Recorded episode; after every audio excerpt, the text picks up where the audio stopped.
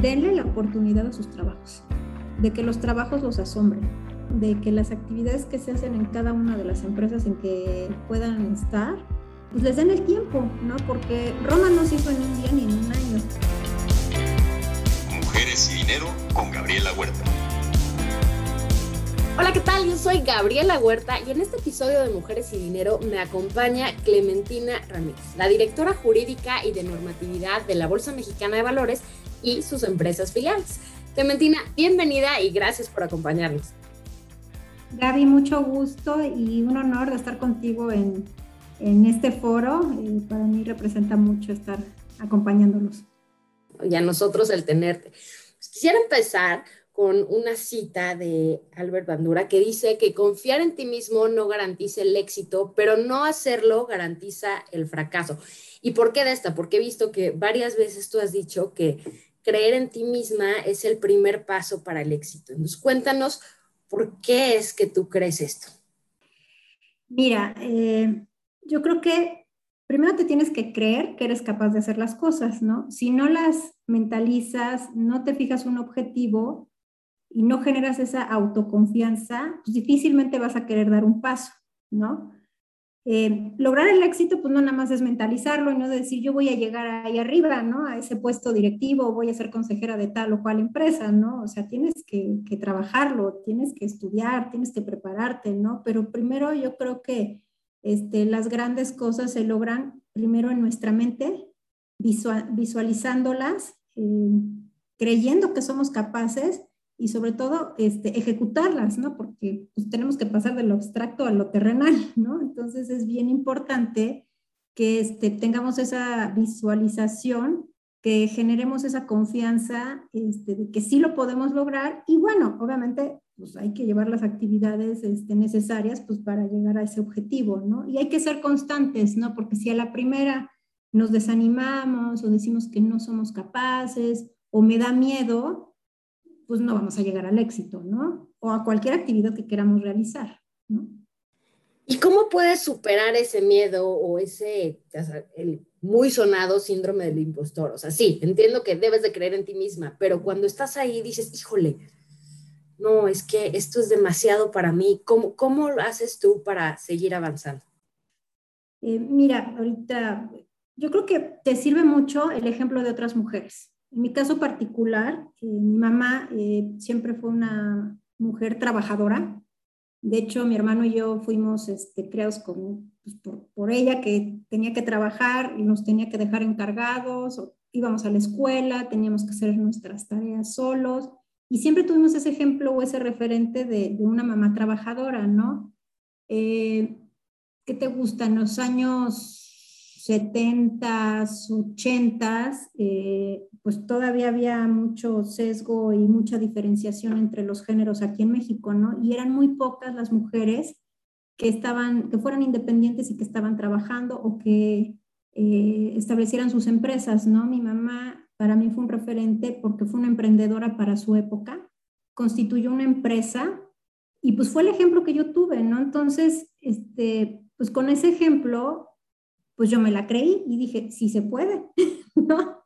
Entonces yo creo que es bien importante uno, este, tomar como ejemplo eh, las historias de éxito de otras mujeres, saber que si han llegado a puestos directivos o a un consejo de administración o han creado o constituido empresas, es porque es factible, ¿no? Y si alguien más lo puede hacer, pues yo creo que este, hay que, que racionalizarlo eh, y, creer que efectivamente este, podemos lograr esto, ¿no? Eh, sobre todo generar esta autoconfianza que te digo, esa creencia en ti mismo y pues decir que no es imposible, ¿no? A lo mejor nos podemos equivocar en el camino o errar el objetivo, pero si tenemos claro que queremos llegar a una posición de liderazgo o que queremos crear una empresa o que este, queremos eh, participar en, no sé, lo que le guste a cualquier mujer, ¿no? Ser la mejor modelo, por decir algo. Si quiero ser la mejor modelo,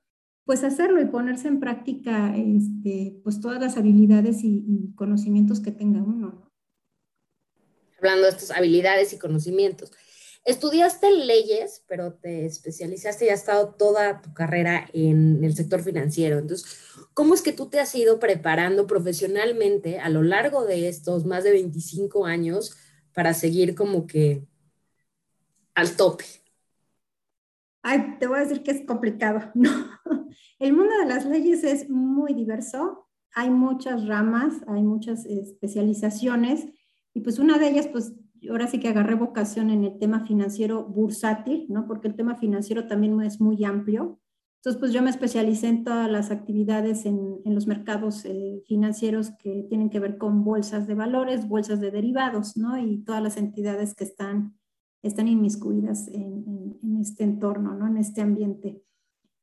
Eh, digo, es un reto día a día porque cambia la regulación, tienes que estudiar, eh, uno no conoce todas las segmentos. Por ejemplo, ahorita está muy en boga todo el tema de este, blockchain, activos digitales, las fintech, ¿no? Y para mí, la verdad, eso es un, este, pues una materia desconocida, porque eso está pues, fuera de todas las actividades en el, en el medio bursátil, ¿no? Quizás pueden tener puntos de contacto, pero pues es entonces en donde, pues como en cualquier profesión, tienes que ponerte a estudiar, tienes, si hay cursos, pues meterte a cursos y pues empezar a escuchar experiencias de a lo mejor alguien que sí está especializado en estas ramas y pues irte renovando, ¿no? Porque pues no te puedes dormir en tus laureles y decir yo ya conozco todo y pues a mí no me van a enseñar nada, nada nuevo, ¿no? O sea, yo siempre parto de un principio de una humildad porque no conocemos todo, ¿no? Y cada día van saliendo nuevas tendencias, nuevas regulaciones, este, están cambiando la forma de operar de los mercados. Entonces, pues tienes que irte, ¿no? Por ejemplo, ahorita con todo esto de la pandemia, como experiencia personal, pues nadie nos preparó para estar trabajando desde casa, ¿no? Ya llevamos más de un año encerraditos trabajando desde casa y pues dices, o lo hago y sigo adelante o me hundo y pierdo todo, ¿no? Entonces, pues es parte de lo mismo, ¿no? Entonces tienes que estar muy, muy enfocado en, en lo que tú quieres seguir, hacerte de las herramientas, de los conocimientos, este, y, pues seguirte eh, alimentando y adquiriendo conocimientos para, pues para conocer todo lo nuevo que se te va presentando, ¿no? Entonces, pues sí, como dices, llevo casi 25 años en este medio. Lo que te puedo decir es que es muy divertido, no te aburres, siempre salen nuevas regulaciones, siempre hay nuevos retos, que si ya viene la competencia, que si este, en Estados Unidos están cambiando el modelo de operación y ahora están metiendo algoritmos de negociación, en mil cosas, ¿no? Entonces, pues te tienes que meter, ¿no? Con, con, las personas de negocio, digo, afortunadamente, pues en la bolsa somos varias empresas, hay muchas personas financieras de negocio que están en contacto con personas en el extranjero y pues a escuchar y a, a conocer de estas nuevas experiencias, ¿no? Que te van alimentando y dices, ah, mira, así opera, a ver, ¿qué dice la ley? ¿Qué podemos hacer? Entonces, pues ya empiezas a, a utilizar tu parte creativa, ¿no? De cómo poderlos ayudar para desarrollar algún producto o un nuevo negocio, ¿no? Buenísimo. Y esto que mencionas, a lo largo de tu carrera has visto muchísimo, o sea, desde el pasar a una operación 100% electrónica en capitales, el surgimiento de Misnet, emisión de diversos vehículos, los algoritmos que acabas de mencionar. ¿Qué ha sido lo que más te ha impresionado y por qué? Pues yo creo que el primer paradigma fue el cambiar a la operación 100% electrónica, ¿no? Yo cuando recién entré a la bolsa, pues estaba el piso de remates, estaban los operadores de piso, estabas viendo el dinamismo del mercado de, pues compro, vendo, había unas papeletas en donde se ponían las posturas de compra y de venta que se llamaban muñecos, ¿no? Nombre muy curioso.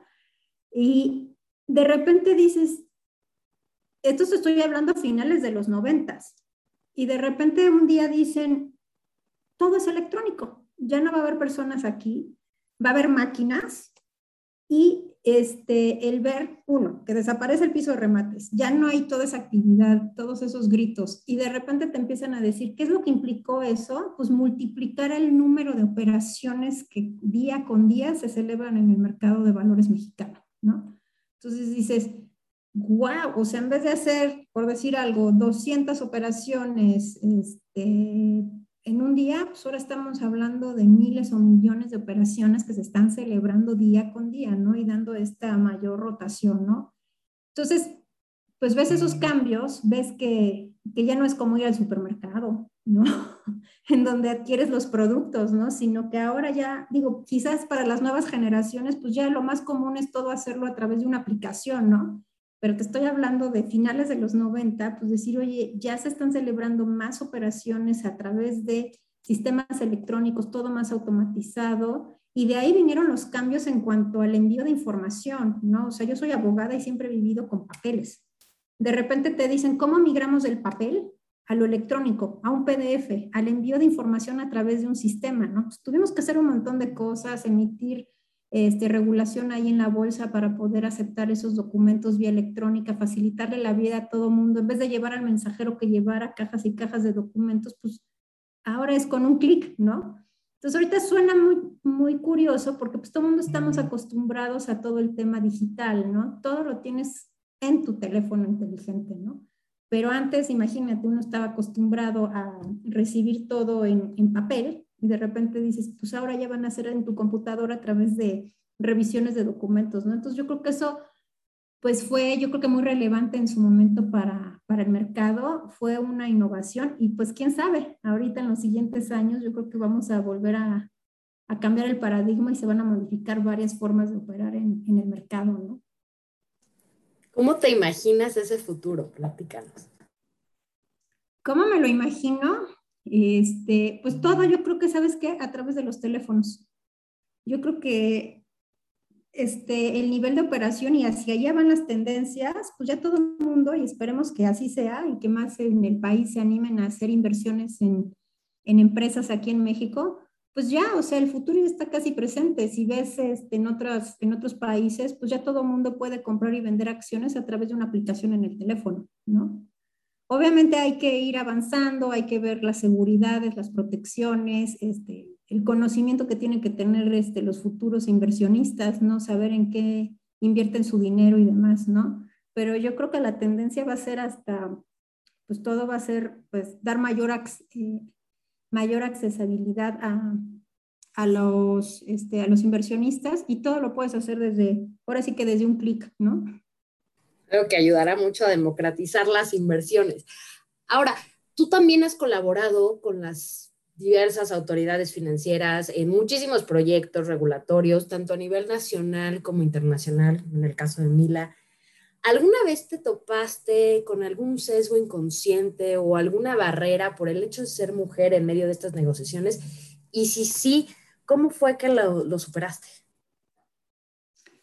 Gente que la verdad he tenido mucha suerte, eh, no me ha tocado ningún sesgo ahí con autoridades porque también en, de manera contemporánea tengo amigas que trabajaron, ahorita desafortunadamente ya no están en regulador eh, financiero, pero pues éramos como de la misma camada, ¿no? Casi de la misma edad y, este, y ellas iban a las reuniones, entonces veía mucha participación femenina dentro de las autoridades, entonces como que también eso facilitó, ¿no? Había diferencias de opiniones intelectuales, claro, ¿no? Como todo, pero afortunadamente este, en mi experiencia nunca tuve un problema de, de, de, un sesgo o de que hubiera un rechazo o de que me hicieran el feo por ser mujer, ¿no? O sea, creo que ya en, en mi generación varias, este, varias mujeres han llegado a puestos importantes, este, tanto entre particulares como con las autoridades financieras, ¿no? Entonces ya vemos un mayor número de diversidad y de participación de las mujeres en puestos importantes.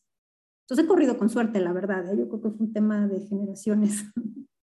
Y también te apoyó la anterior directora jurídica. Ahora, ¿tú qué estás haciendo para apoyar a la siguiente generación?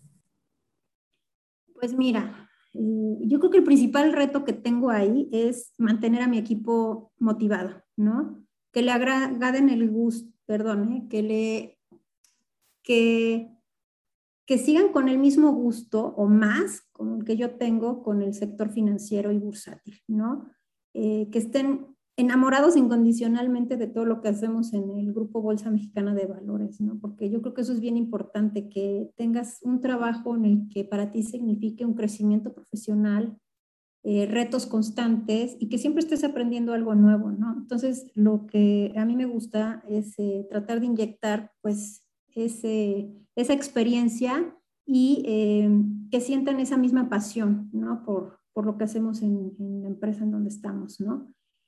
No es fácil porque pues todos somos diferentes, todos tenemos este, expectativas diferentes, no hay personas que a lo mejor pues están muy cómodas en, con ciertas actividades y no quieren este, involucrarse en otras, pero yo creo que lo más este, importante es pues sembrarles esa semillita de la curiosidad, ¿no? De que pues sí es importante conocer de diferentes temas, ¿no? Para irnos desarrollando, ¿no? Ya el ser tan especializado actualmente, pues a lo mejor te puede dejar rezagado, ¿no? O sea, vivimos en un mundo global, ¿no? Diverso.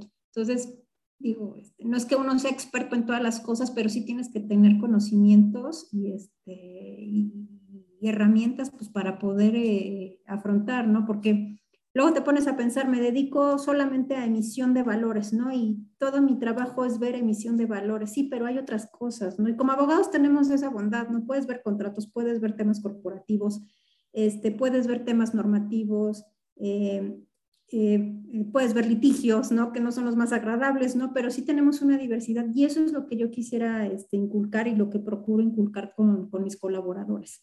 En cuanto al tema femenino, en, el área pues, somos mayoría de mujeres, te puedo decir orgullosamente. y pues también ahí trato de incentivarlas y, comentarles que es importante si, si tienes ese objetivo y esa, eh, esa idea de crecimiento y de llegar a algún puesto más alto, pues sí se puede. No es fácil, pero sí se puede, ¿no? Ahí está mi dicho de, pues, que nos la tengamos que creer, ¿no? Primero que queramos crecer, la otra es este, la confianza que, tengamos en nosotras y también eh, pues platicarlo con ellas, o sea, es importante tener una red de apoyo, ¿no? Y varias eh, eh, colaboradoras que, que, están conmigo, colegas, pues tienen, lo saben, ¿no? Porque también son mamás al igual que yo, ¿no? Entonces tienes que buscar esa red de apoyo, ese equilibrio entre el rol de mamá, el rol profesionista, el rol de esposa y pues decir, quiero llegar a esa posición de liderazgo, sí, a costa de, pues ahí tienes que medir esfuerzos, ¿no? Y justamente tener este, este apoyo, ¿no? Eh, lo que sí me ha quedado claro es que no puedes hacerlo sola, necesitas pues este, que te ayuden en casa, amistades, este, la escuela, ¿no? Porque no podemos ser multitask, ¿no? Este, Gaby, tú también eres mamá y entonces pues, me, me, entiendes perfecto, ¿no? No nada más desde que somos las supermujeres y podemos con todo, o sea, eso me ha quedado claro que no es cierto es bien importante este, confiar en, nuestra familia, en nuestro esposo, este, hermanos, ¿no? O sea, y no pasa nada si no estás el tiempo completo con tu hijo. Y pues es complicado, ¿no? Encontrar ese equilibrio. Entonces, eh, fíjate que recientemente otra, otra abogada acaba de ser mamá y también, o sea, pues muy contentos en el área. Y pues lo primero que le pregunté, le dije, oye, ¿vas a seguir? Porque pues muy natural puedes decir, pues ya me voy, ¿no? Y me voy a dedicar 100% a ser mamá, ¿no? Digo, y es muy respetable, ¿no? Y ella me comentó, no, yo voy a seguir en la institución, este, yo estoy convencida de, mi profesión, quiero seguir ejerciendo, me gusta mucho lo que hago en, en la institución. Y pues mira, ahorita está, está ahorita en su periodo de, de, lactancia, lo está disfrutando, ahorita está trabajando vía remota, ¿no? Está el, tema de la pandemia pues le pudo este, ayudar bastante para estar un poco más con, con, su pequeña. Y me da mucho gusto escuchar eso, ¿no? Que, que, digan, sí se puede, sí puedo tener el rol de mamá y también te puedo tener el rol de, de profesionista y seguir con mi carrera, con mis estudios, con mi profesión, ¿no? Entonces, pues es lo que quiero transmitirles, ¿no? Eh, de alguna manera compartirles mi experiencia, ¿no? De que no obstante que fui mamá, seguí trabajando aquí en la institución y, pues dedicándome y siendo profesional en, todo lo que se puede hacer, ¿no? Obviamente, pues hay que platicar temas prácticos, horarios, ¿no? Eh, eso es bien importante y yo creo que este, como líder de un área, pues soy responsable de, de, darle esas facilidades, ¿no? Sobre todo a las que son mamás, ¿no? Por ejemplo, si estuviéramos en la oficina, afortunadamente ya en el edificio tenemos un cuarto de lactancia, respetar los tiempos de, lactancia, este, que pueda, no sé, manejar un poco, tener una flexibilidad en cuanto a horarios para que pueda recoger al niño de la guardería o pueda estar en la tarde haciendo actividades, ¿no? Y ahora que ya tenemos la facilidad de poder este, eh, conectarnos desde vía remota para hacer actividades del trabajo, pues puede ser un poco más flexible en los horarios, ¿no? Ya no es de, me cumples de las 8 a las 5 de la tarde y es lo único que puedes hacer, ¿no? Pues digo, hay que entenderlo y como, como mujer lo entiendes, ¿no? Oye, pues si no te puedes estar ahorita en la oficina, tienes que salir porque tuviste una emergencia con tu hijo, adelante. Y sobre todo transmitirles, y, lo he recibido, ¿eh? El, compromiso y la responsabilidad, ¿no? Este, tú como mujer me entiendes, o sea, hay veces que agarramos una actividad y no la soltamos hasta que la concluimos, ¿no? Y esa respuesta he tenido de todas las mujeres que han trabajado conmigo, de ser muy responsables y decir, lo termino porque lo termino, aunque mande el documento a las 10 de la noche, pero lo, lo, tengo, ¿no? Entonces, este, pues eso es bien importante, ¿no? Y uno, sentir que, que son respetadas en sus temas personales, ser respetadas en su tema profesional, ¿no? Y de que están aportando algo a la empresa, ¿no? Yo creo que eso es bien importante eh, hacerle sentir a las personas. Ese propósito, súper, súper importante. A ver, Clementina, entonces platícanos un poco más. Ya mencionaste algo sobre la importancia de mantener un equilibrio entre lo personal y lo profesional, y tú como mamá lo vas manejando, pero realmente, ¿cómo puedes conseguir ese equilibrio? O sea, ¿qué es lo que haces tú para más o menos llegar a él? Esa es una buena pregunta, Gaby y todos quisiéramos tener el equilibrio en todo, ¿no? Pero hay veces que salimos de balance, ¿no? Todos quisiéramos estar en la vida zen, pero pues no, no lo logramos, ¿no? Yo creo que eh, eh, lo, lo, más importante es, este, digo, en mi caso particular está mi esposo, digo, es una, es un hombre ejemplar, ¿no? Que también, este, eh, le está inculcando valores, educación a mi hijo y, pues tenemos que llegar a acuerdos, ¿no? De cómo coordinarnos en el día a día, en las actividades. Eh, como te mencionaba, pues no somos las supermujeres que podemos con todo y de manera independiente todo lo vamos a resolver, ¿no? O sea, hay veces que sí estamos muy estresadas o se nos carga la mano con el pequeño, se nos carga la mano con el trabajo.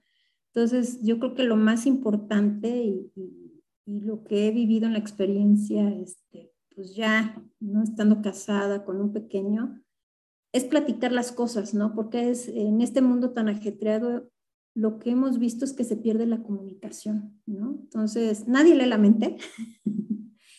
no podemos saber lo que otro este, está pensando o está esperando que se hagan, ¿no? Luego las mujeres, yo lo digo en mi caso particular, somos muy aceleradas y pensamos que ya todo el mundo sabe qué hacer, ¿no? Pero ah, espérate, vete dos pasos atrás, ¿no? Ya lo comunicaste, ya dijiste qué esperas o qué actividad hay que hacer o cómo hay que atender al niño cuando está en una crisis o si le hace falta tomar su merienda o algo, ¿no? O sea, entonces es bien importante la comunicación, ¿no? Pues con tu esposo, con tu familia, con tu pequeño y en el trabajo también, ¿no? Porque también creo que los problemas siempre surgen por una falta de comunicación o una comunicación poco efectiva, ¿no? Entonces, de repente puedes dar una indicación de que pediste un documento con ciertas características y de repente te entregan el documento y dices, esto no fue lo que pedí. Ah, ¿qué pasó en el camino? Ah, pues es que yo te entendí que querías esto y demás, ¿no? Entonces, digo, es otro consejo bien importante, este, tener estos mecanismos de comunicación efectiva y que las ideas que estamos transmitiendo la hayan entendido de la misma manera a la persona que es la receptora, ¿no? De, de las indicaciones del comentario y demás, ¿no? Entonces es bien importante esa parte de, de fortalecer la comunicación. Y ahora con tantos distractores que hay, por ejemplo, estás en una sala de juntas, ¿no? Antes en prepandemia, ahora pues quién sabe cómo lo estén haciendo, ¿no? Pero pues veías a varias personas con el celular.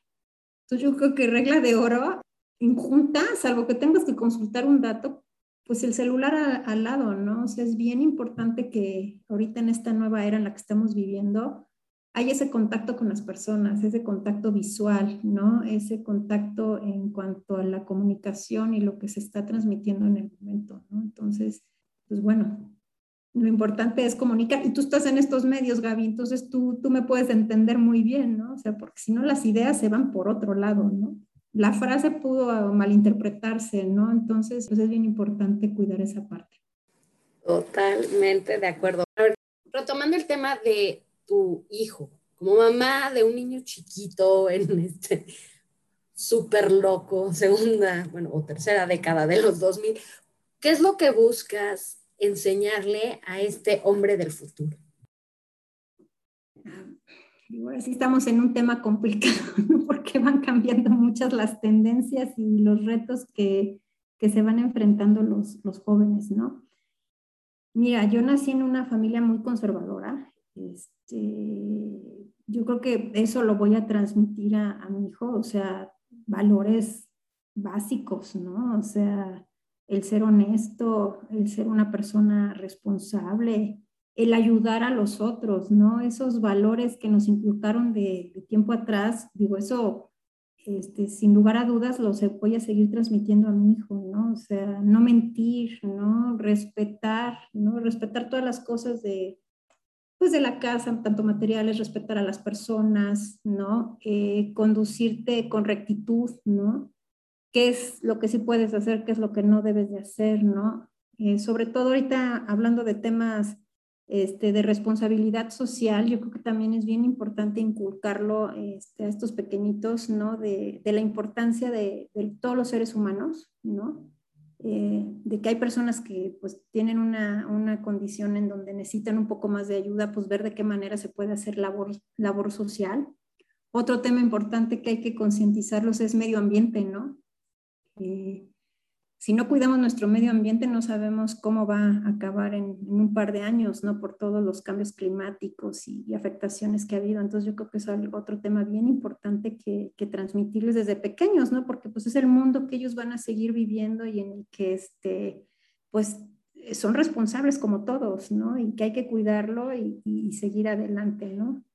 Y pues el otro tema que me voy a enfrentar, pues va a ser toda la era digital, ¿no? Porque, pues si tú ves todos los pequeñitos, pues ya desde chiquititos, este, manejan iPads o teléfonos inteligentes y pues tienen acceso a, mucha información, a, a, videos que dices, ¿y esto qué es? ¿No? ¿Cómo te metiste a este tipo de, de, programas o lo que sea? ¿no? Entonces, pues sí, yo creo que tenemos un reto más importante como, como padres, el, pues el decir hasta dónde puedes ver qué está bien y qué está mal, ¿no? Está bien que tengas acceso a diversas fuentes, pero pues también hay que, hay que ser selectivos y, y tomar lo que, lo que te haga crecer, no lo que te lleve o te haga este, ser una persona pues no, pues no honorable, este, o que caigas del otro lado, ¿no? Del lado oscuro, ¿no?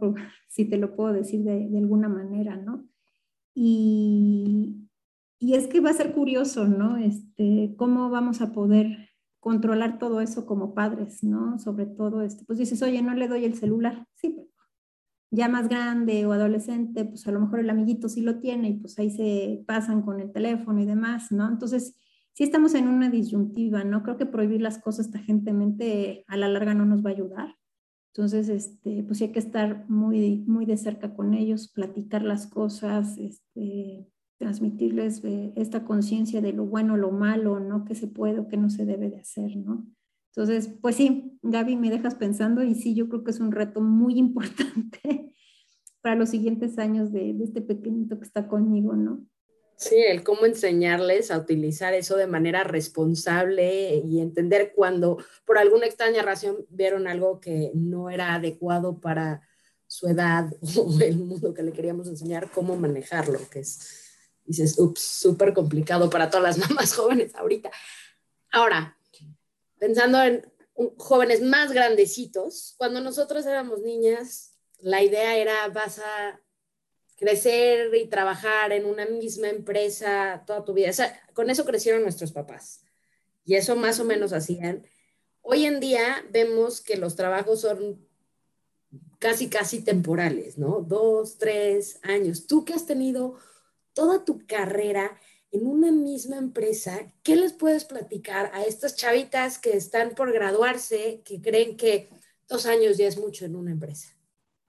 Sí, ahora se ven los trabajos como desechables, ¿no? no me gusta y me cambio. Y estamos ahí. Y, yo te lo, cuento desde mi perspectiva, porque pues este, en el área pues también hemos tenido mucha rotación, sobre todo en puestos de personas muy jóvenes, ¿no? Que de repente se hartan o quieren crecer muy rápido y pues dicen, oye, pues ya mejor me voy, este, porque ya me están este, ofreciendo el doble de mi sueldo y demás, y, pues como que se apantallan por el tema económico y como el que tema profesional lo dejan a un lado, ¿no? Entonces sí es complicado, ¿no? Y lo hemos vivido ahí en la institución. Mira, yo, yo qué consejo les doy. Igual, cuando entré, a los dos, tres meses yo ya me quería ir. Dije, no entiendo nada, digo, estaba yo muy joven, ¿no? No entiendo nada, este, mi jefe me pide cosas que no, pues no son este, retadoras, o sea, me, me da cosas muy básicas, ¿no? Y fíjate que en ese momento otro abogado con el que yo trabajaba, ya mayor, este, me dio un consejo, me dijo, oye, Clemen, piénsalo bien, porque para efectos de tu currículum no se ve bien que estés saltando de un trabajo a otro, o sea, denota inestabilidad, inexperiencia, ¿no? Inmadurez, si quieres verlo, ¿no? Pues estaba yo ahí en aquel entonces muy joven. Pues dije, bueno, tomé la decisión, no pierdo nada, pues vamos a estar un año, ¿no? Y la vida te va llevando, porque pasó ese año y este, se dieron algunos cambios en, en, el área, este, le reportaba ya otra persona, me asignaron otras actividades que dije, oye, pues sí, le agarré el gusto, ¿no? Dije, oye, sí está interesante, aquí como que estoy aportando eh, más de mis conocimientos o de mi experiencia o estoy conociendo más. Entonces, este, sí fue, fue importante, ¿no? Y, también depende mucho de, de, la vida, o sea, y qué te vas encontrando en tu vida profesional, ¿no? Porque pues, si no tienes un, y depende también, pensando, depende mucho de la persona, ¿no? ¿Qué es lo que a ti te atrae, ¿no?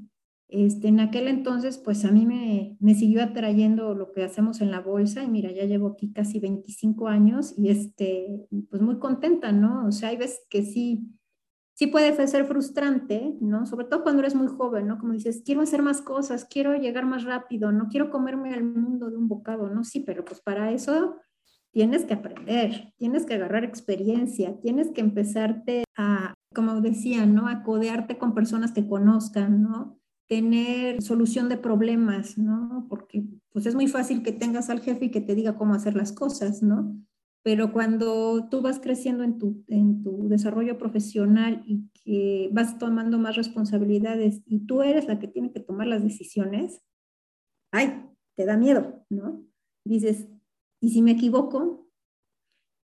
¿Cuáles van a ser las consecuencias de esta decisión, no? Y si no era por el lado A y era por el lado B, este, pues, mm, ¿qué va a pasar, no? Va a haber una sanción de la autoridad, este, me va a demandar el cliente, eh, ¿qué va a pasar, no? Y siempre tienes ese miedo, ¿no? Entonces, yo le diría a las nuevas generaciones, denle la oportunidad a sus trabajos, de que los trabajos los asombren, ¿no? De que las actividades que se hacen en cada una de las empresas en que puedan estar, pues les den el tiempo, ¿no? Porque Roma no se hizo en un día ni en un año, ¿no? Entonces, cuando estás un año en una empresa, pues a lo mejor nada más conociste un pequeño porcentaje de todas las actividades que se hacen en la empresa o en el área en la que estás, ¿no? Entonces, pues yo creo que mi consejo ahí sería de, de darle la oportunidad a las empresas de demostrarle lo interesante que pueden ser profesionalmente hablando, ¿no? Totalmente de acuerdo. Y bueno, moviéndonos a temas más light, platícanos un poco de cómo es tu rutina, o sea, qué es lo que en tu día no perdonas. Un café. El café matutino para levantarte. no, este, pues mira, en la mañana, eh, pues tienes que estar al pendiente qué ha pasado en las noticias, ver cuáles son las notas, hay muchas actividades que hacemos en el, en el, en el grupo, ¿no? Entonces tienes que estar ahí al pendiente, ¿no? Casi, casi de inmediato conectarte y ver en el celular si no tienes mensajes o notas importantes o, este, o preguntas de, de las áreas a las que prestamos servicios, ¿no? Entonces, pues ahora sí que ya parte, el compañero de nuestra vida no es nuestro esposo, es el celular, ¿no? Entonces, bueno, pues desde temprano está uno checando ahí mensajes, correos y demás, ¿no? Este, el café mañanero ese sí no se puede perdonar, ¿no? Es importante este, tomarlo para agarrar la energía necesaria. Y bueno, pues ya sabes la rutina, eh, tú también eres mamá, ¿no? El estar negociando con el pequeñito de que se tiene que vestir, que se tiene que levantar, que hay que ir a la escuela, te hacen el megadrama en la mañana, no quiero ir a la escuela, ¿no? y te pones a negociar porque dices, y bueno, y si no vas a la escuela, ¿quién te va a cuidar, no? o qué actividades vas a hacer, ¿no? Mami y papi tienen que ir a trabajar, ¿no? Entonces, pues bueno, ahí son varios minutos de negociación para convencerlo de que hay que llegar a la escuela y temprano, ¿no? Y ya, bueno, después este, eh, llego ahí al trabajo, afortunadamente vivo muy cerca del trabajo, que esa es otra de las eh, ventajas y recomendaciones que le, y recomendaciones que le doy a todo mundo, vivan cerca de su trabajo, porque en esta ciudad es caótica y agarrando el este, el coche o transporte público y demás es caótico. Entonces, pues si puedes ir caminando, qué mejor, ¿no? Digo, no todos, este, pues tienen esa posibilidad, pero cerquita, ¿no? Para que no manejes tanto, ¿no? Eh, y bueno, pues ya llegando es reuniones, llamadas, este, organizar eh, presentaciones, este, atender consultas, preparar escritos, atender términos de oficios ante autoridades, ¿no? Y que si ya nos notificaron una demanda. Entonces, la verdad, el día siempre está ocupado, siempre hay cosas que hacer, ¿no? Más las sorpresas personales, ¿no? Este, de repente, no, pues alguien tuvo un accidente para llegar al trabajo, bueno, pues ver que esté bien la persona, este, darle todo el apoyo, eh, preocuparse por ellos, ¿no? Porque pues todos los que estamos en el área somos como una familia y yo creo que es importante apoyarnos entre todos, ¿no? Que si se le ponchó la llanta, ¿no? O sea, pasan mil cosas, ¿no? Este, somos alrededor de, de 18 personas en el área y pues mira, todos somos un mundo y a todos nos pasan cosas, ¿no?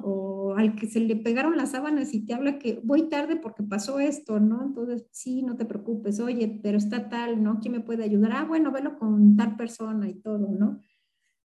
Y pues bueno, ya en la tarde, este, eh, antes de pandemia, ¿no? Pues pasa a recoger al pequeñín a la escuela, o sea, ya sea yo mi esposo y este, y pues estarán las segundas actividades, ¿no? Yo a veces les digo, ya me desconecto, voy a mi segundo trabajo, mi trabajo de mamá, ¿no? Con mucho orgullo porque, pues la verdad sí te llenan de satisfacción estos pequeños y, este, y pues la verdad es un honor y un privilegio estar con ellos y viendo cómo crecen, cómo empiezan a hablar, cómo empiezan a, a racionalizar las cosas, cómo te cuentan sus historias, ¿no? cómo se ríen, ¿no? O sea, la risa de un niño, cómo te puede llenar el corazón, ¿no? Y bueno, y más si es tu hijo, bueno, ¿no? Este, puedes babear y estar horas con él, ¿no? Y después entra la parte difícil, ¿no? La negociación para meterse a bañar. No sé si te ha pasado, Gaby, pero no, no me quiero bañar, no, esto no, no me quiero dormir, ¿no? Entonces, pues es otra vez empezar esa, esa rutina de convencimiento y de negociación para que se bañen, cenen y se duerman a sus horas, ¿no? Y no el típico, no, no me quiero bañar, no, no, lo metes gritando, pataleando, vas al agua y luego, no, no me quiero salir, un rato no me quiero salir. Sí, así igualito, o sea, están, son del, tienen el mismo chip todos los niños, ¿eh? o sea, no quiero, ya que están en el agua, no, yo quiero seguir aquí otro rato, ¿no? O sea, ya están todos como pasita todo lo que se han remojado y no se quieren salir, ¿no? Entonces, este, y te entiendo perfecto, o sea, de repente yo digo, van a decir que lo estoy matando, ¿no? Unos gritos de, no, no quiero mamá. Y dices, bueno, van a decir que qué, ¿no? Pero bueno, este, este, es muy simpático, la verdad. Y estresante también, ¿no? Porque llega un momento en que no estás de humor y los gritos y estar ahí este, negociando y ándale, vente, tal, tal, tal, dices, ya, hoy sí ya no quiero hacerlo, ¿no? Sí, no, literal, es lo más cansado que has hecho en tu vida. Más que negociar, yo creo que con autoridades super temas complicados de envergadura nacional, no, más cansado que ser mamá no hay nada, pero también lo más bonito. Más bonito. Y mira, yo tengo a veces que llegar al argumento de, le voy a hablar a papá. No, no, no, no le hables a papá, ya, ya voy. Pues, ni modo, tuve que usar el otro argumento, ¿no? Porque de alguna manera, no sé, te toman la medida los niños y, este, y luego ya dices, híjole, por más que eres la mamá y eres estricta y le dices y tal, nomás no quieren, ¿no? Y te, digo, necesitas, ahora sí que tienes que llamar a la caballería para que te hagan caso, porque este, pues sí es complicado, ¿no? Y otra de las cosas importantes es hacer un mismo frente, ¿no? O sea, si es no, es no, y no de lo, parte de los dos, ¿no? Entonces, pues sí tiene que haber mucha coordinación ahí este, con, con el papá, ¿no? Y la mamá tiene que ir de la mano, ¿no? Pero sí, coincido contigo, es un trabajo muy gratificante, pero agotador. Oh, sí. Y bueno, para terminar, ¿nos puedes compartir un libro que te haya marcado o que te haya tocado de alguna forma especial y el porqué de él? Mira, quizás para la, la, época y cuando lo leí, estaba yo en la prepa, nos recomendaron leer el libro de Ángeles Mastreta de Arráncame la vida. Y la verdad sí me hizo un libro eh, que trae varias enseñanzas, ¿no? Para nosotras como mujeres. De, digo, digo, son personajes ficticios, sacaron la película, pero pues tiene mucho de razón de cómo somos las mujeres, de que si queremos lograr algo, lo alcanzamos, ¿no?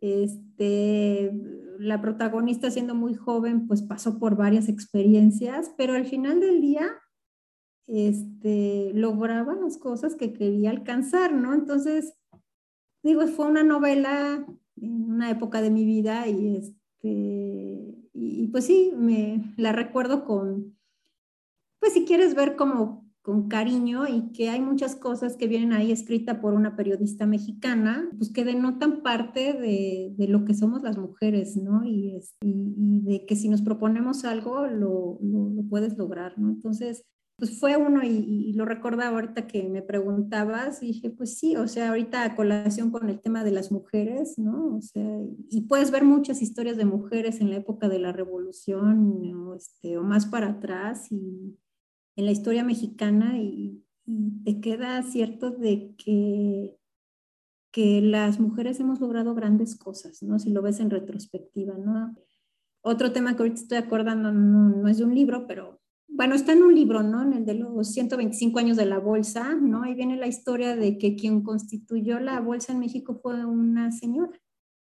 Entonces dices, pues las mujeres hemos estado presentes, nada más es cuestión de que nos animemos, ¿no? Entonces, este, pues yo creo que ese mensaje sí lo quiero transmitir, ¿no? O sea, eh, volver con, con, con, lo que he dicho en otras entrevistas es creer en nosotras mismas, tomar el ejemplo de otras mujeres, ¿no? Este, que han logrado grandes cosas en distintas áreas, en la economía, en el hogar, en, en la historia, y dices, las mujeres hemos estado presentes y hemos logrado muchas cosas y muy valiosas para todos, ¿no? Entonces, pues a seguirle, ¿no?